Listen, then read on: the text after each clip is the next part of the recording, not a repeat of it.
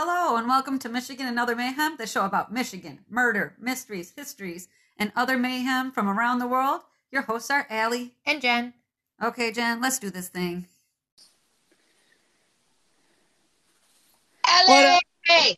Jen, what up, yo ho? Aw, look at that. You know what? Is I that- actually have like two murders today, but neither of them are in Michigan. But I just thought they were just so fucking interesting. I just did. I just did. Yeah. I will say that in going through things, I am finding more things outside of Michigan. And I'm like, I'm not running out of stuff in Michigan. Like, no, there's show me plenty of shit that that are going down. I just saw that they're um, and it's only just a short article because it just happened like last night. But there's a Coney Island in Detroit. They're digging up the basement, thinking there's a body. I'm like, oh, there's a story in that. No way. yes. I was like, keep it coming, Michigan. Keep it interesting. this is what I miss when I don't watch the news. Right? See? See? Gotta What are you get on- talking? What are you going to talk about today? Okay, so I'm gonna have two um, women that were murdered that have like uh, that are not connected though, but have a lot of similarities to their murders, including like a twist. So I was just like, wow, wow, and I couldn't help but put the two together and tell you about it. What you got? I have the discovery at the Rattle Run Church. Oh, well, talk to me, please. What happened at the Rattle Run Church? I'm so excited. All right, I- I'm in. I've been waiting. Okay. All right. I'm going to take you back. Far back. I'm oh- back. 19 Oh, in the Wayback Machine. 1909 Oh crap! in a small township called Columbus. And this is near Port Huron. Okay.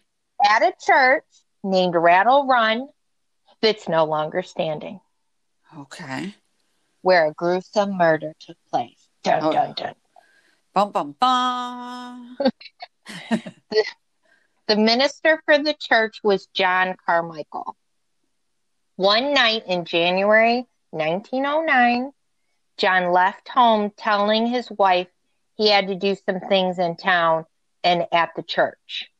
Okay. And John would never be seen again. Oh, really? Nope, never so murder seen. and a disappearance. All right. Could be. Is Yeah. it? Is It- it not? Oh gosh, mm-hmm. I don't know.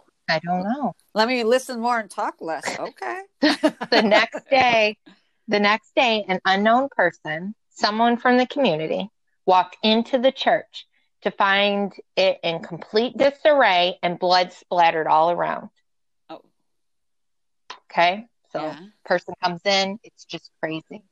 Okay. Police were brought to the church and during their investigation they found body parts in the church's wood stove.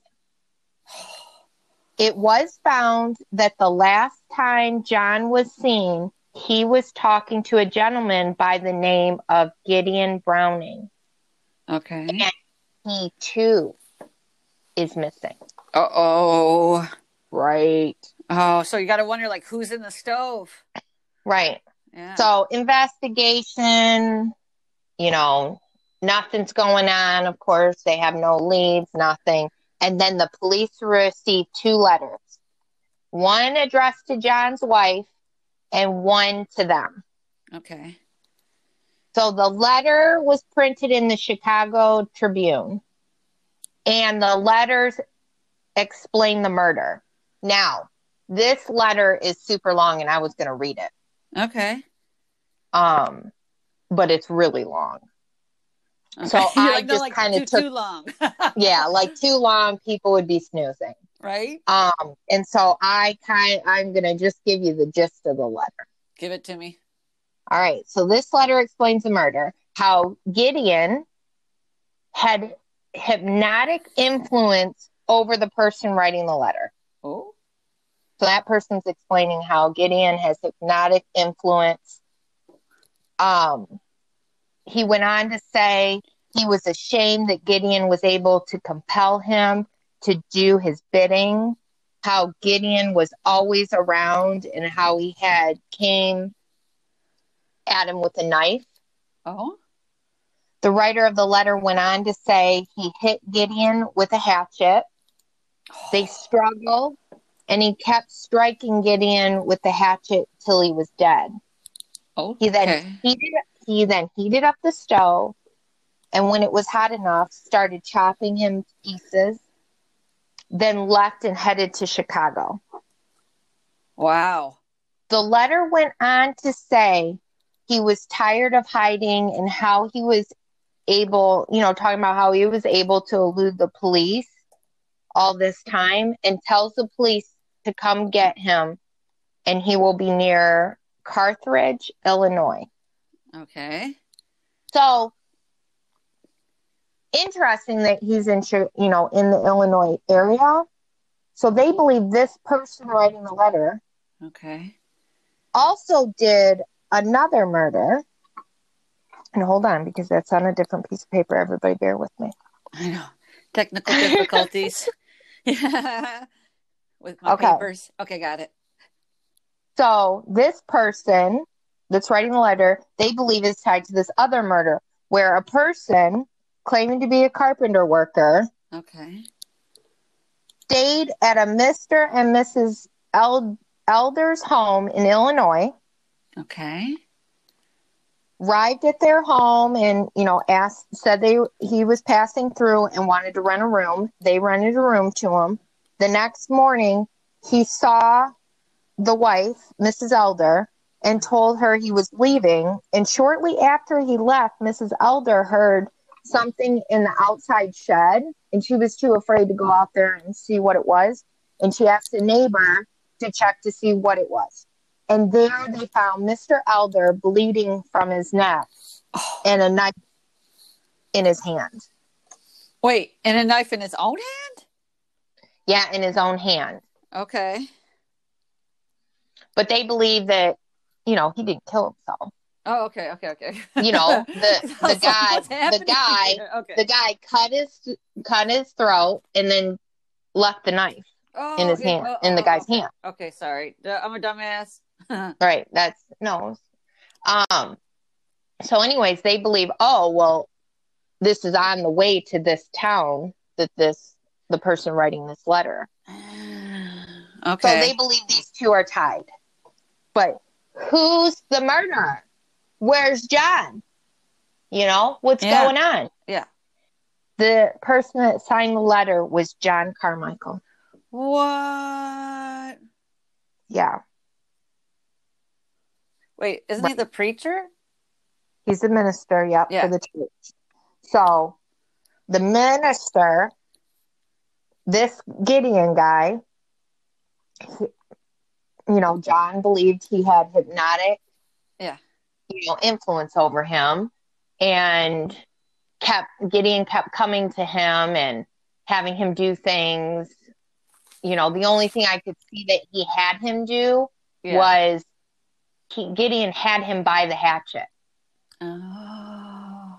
But so I'm not sure if this John was just crazy. Right? Gideon had hypnotic influence over him. Or how about anyways, he Gideon was- made made him feel like he did, even if he didn't, he thought he did. Right. Huh?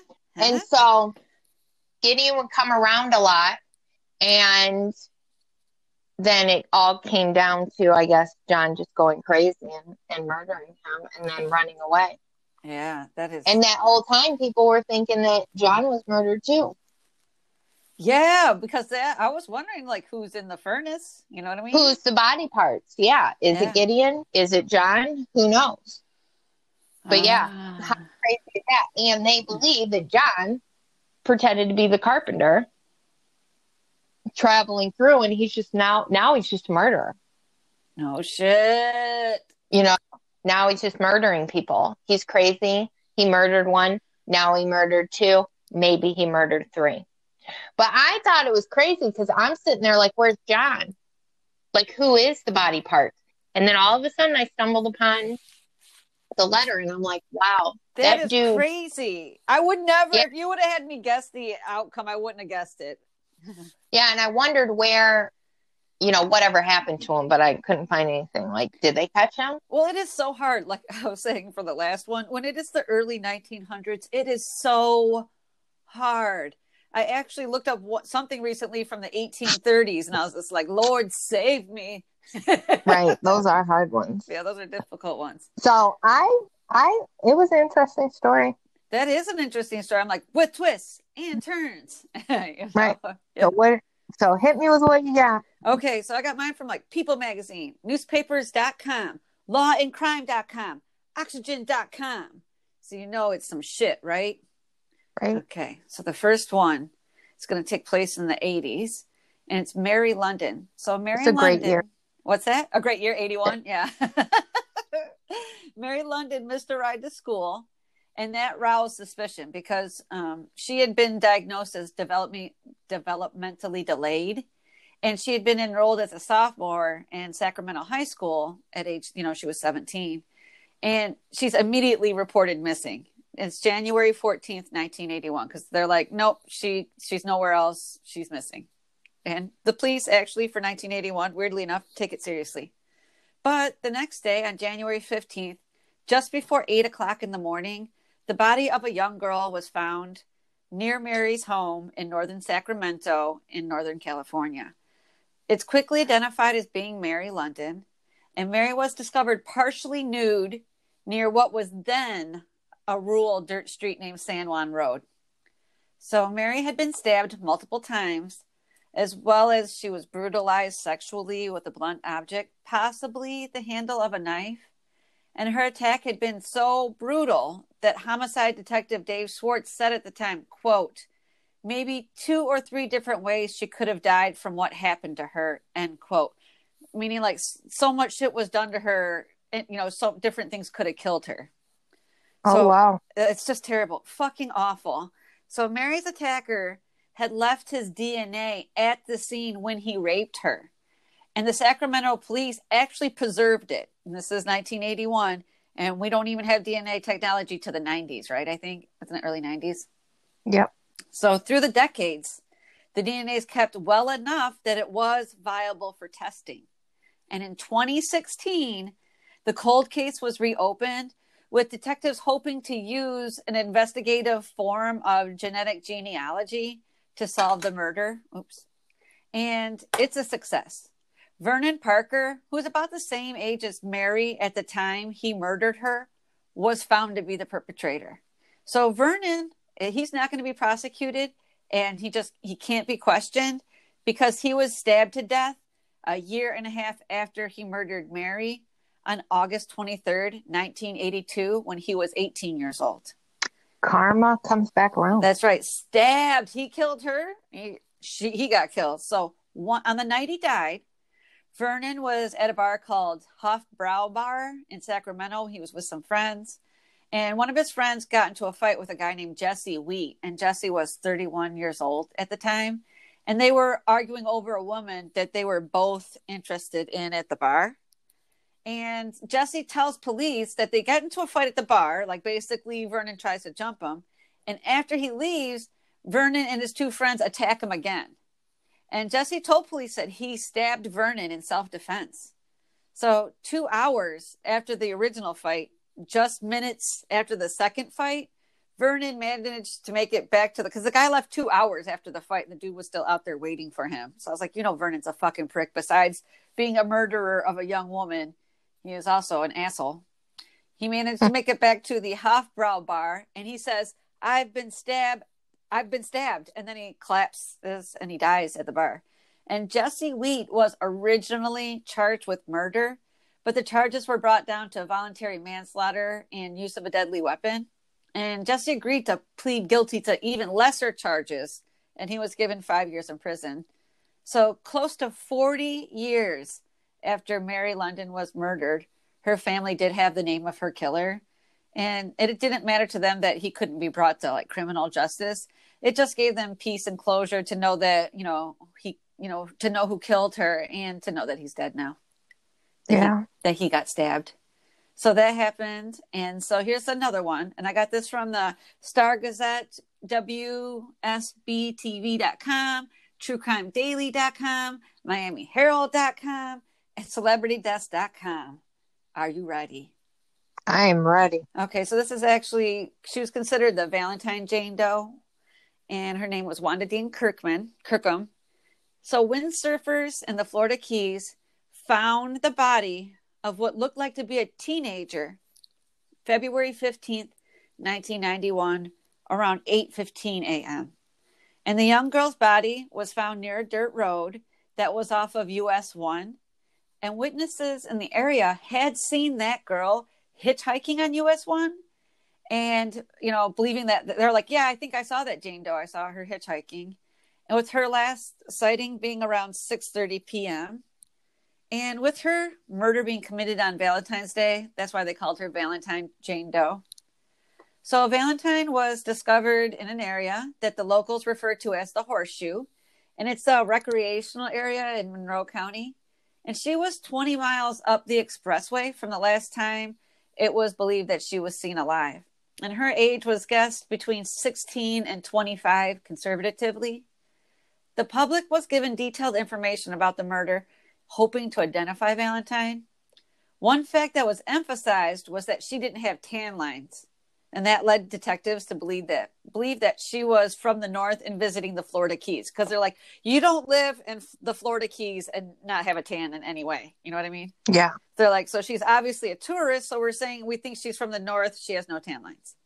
They gave a description of her clothing. She had a red and blue striped sweater, and it had a label that read Forenza on it. She had cut off jean shorts and black moccasin booties. She also had a tattoo on her shoulder of a heart with the word love printed in the middle. And Valentine had four piercings in one ear and two in another ear. And her teeth were referred to as pristine. I mean, they could not stop talking about how nice her teeth were. I was like, those must have been really nice teeth. But she actually had carried at least one child to term. So they knew she had a child somewhere. June 25th, 2020, 29 years after her death, Floridian authorities announced that through genealogical research, they found that her true name true name was Wanda Dean Kirkham, and she was 18 years old, and she was from Hornell, New York. And Wanda's parents had never reported her missing, and they had both passed away before uh, Wanda's identity was found out. So there literally isn't anyone to explain why they never reported her missing. Right? And, why? That's crazy. I agree. And when people are like, "Oh, we thought he ran away," I'm like, they usually contact you unless something really terrible is happening. I think most of the times when people are like, "I just thought they went away," they were mostly dead. I think we've learned that now. Mm-hmm. But when Wanda's body was found, it has it actually had been determined that she had been raped, beaten, and strangled, and the murderer had used her bikini top to to garrote her, strangling her. So Wanda had came to rest lying face up or I'm sorry, face down in shallow water, and she was nude. And the murderer had left her clothing near her body. The detectives estimate that at one time they had 600 leads that they followed up followed up on, all to no avail. In the case of the Valentine Jane Doe, was featured on the TV show Unsolved Mysteries. However, the day that they announced Wanda's name, they also announced the name of her killer, which was Robert Lynn Bradley. The detectives were able to match his DNA through investigative genealogy as well as his victims. So, 14 months after Robert had murdered Wanda, he was murdered in Tarrant County, Texas. Robert had been found shot in the head. His murderers had left his body in a ditch in a rural area, and the DNA at his crime scene was compared to Wanda's, and that's how they found the match. Robert had been 31 years old at the time of his death, and the person or persons who Robert who murdered Robert were never found. Wow. And this is why I thought that things were so interesting. So they're both teenage females. They both went missing and were murdered on the 14th. For Mary, it was January 14th, and Wanda, it was February 14th. They were both found off of dirt roads in rural areas. They were killed exactly 10 years and one month apart and years that end in one. So 1981 for Mary and 1991 for Martha, I mean, Wanda. And both took mul- multiple decades to solve. It took 39 years to solve Mary's case and 29 years to solve Wanda's case. And the men that murdered them were both then later killed themselves. Nobody lived more than a couple years after murdering them. They were both murdered themselves. Yeah, how crazy is that? Isn't that just crazy? And there are like two things that yeah have nothing to do with each other, but have all these coincidences. Right. Yeah, I just thought that was crazy. Oh, and, I feel so bad for we, those girls. But I'm like, hey, girls, he was murdered. oh, right. yeah. And you just go to show you got to be nice. It comes back around. Yeah, karma comes to get you. What you gonna do right. now? Yeah. That is that is interesting. Yeah. All right, Jen. It was nice talking to you. All right, until next time. Until next time. Oh, I'm just telling you. I think I did. I already tell you. I'm just going to have a lot of murder for you from now until Halloween. Just murder, murder, murder, murder, murder. I'm, I'm, I'm so excited. Okay, I'm going to try it's to surprise just... you with murders. Murders you, you never are, thought of. Ha ha ha. Huh. All well, right. Well, good luck with that. Thank you. I'll, talk, I'll talk, all right. I'll talk to you later. All right. Bye. All right. Bye. Contact us at Anchor or Michigan and Other Mayhem at gmail.com or on Facebook to join the conversation, listen to the podcast, or correct us when necessary. Rate and subscribe to our podcast on your favorite podcast provider. Bye bye now.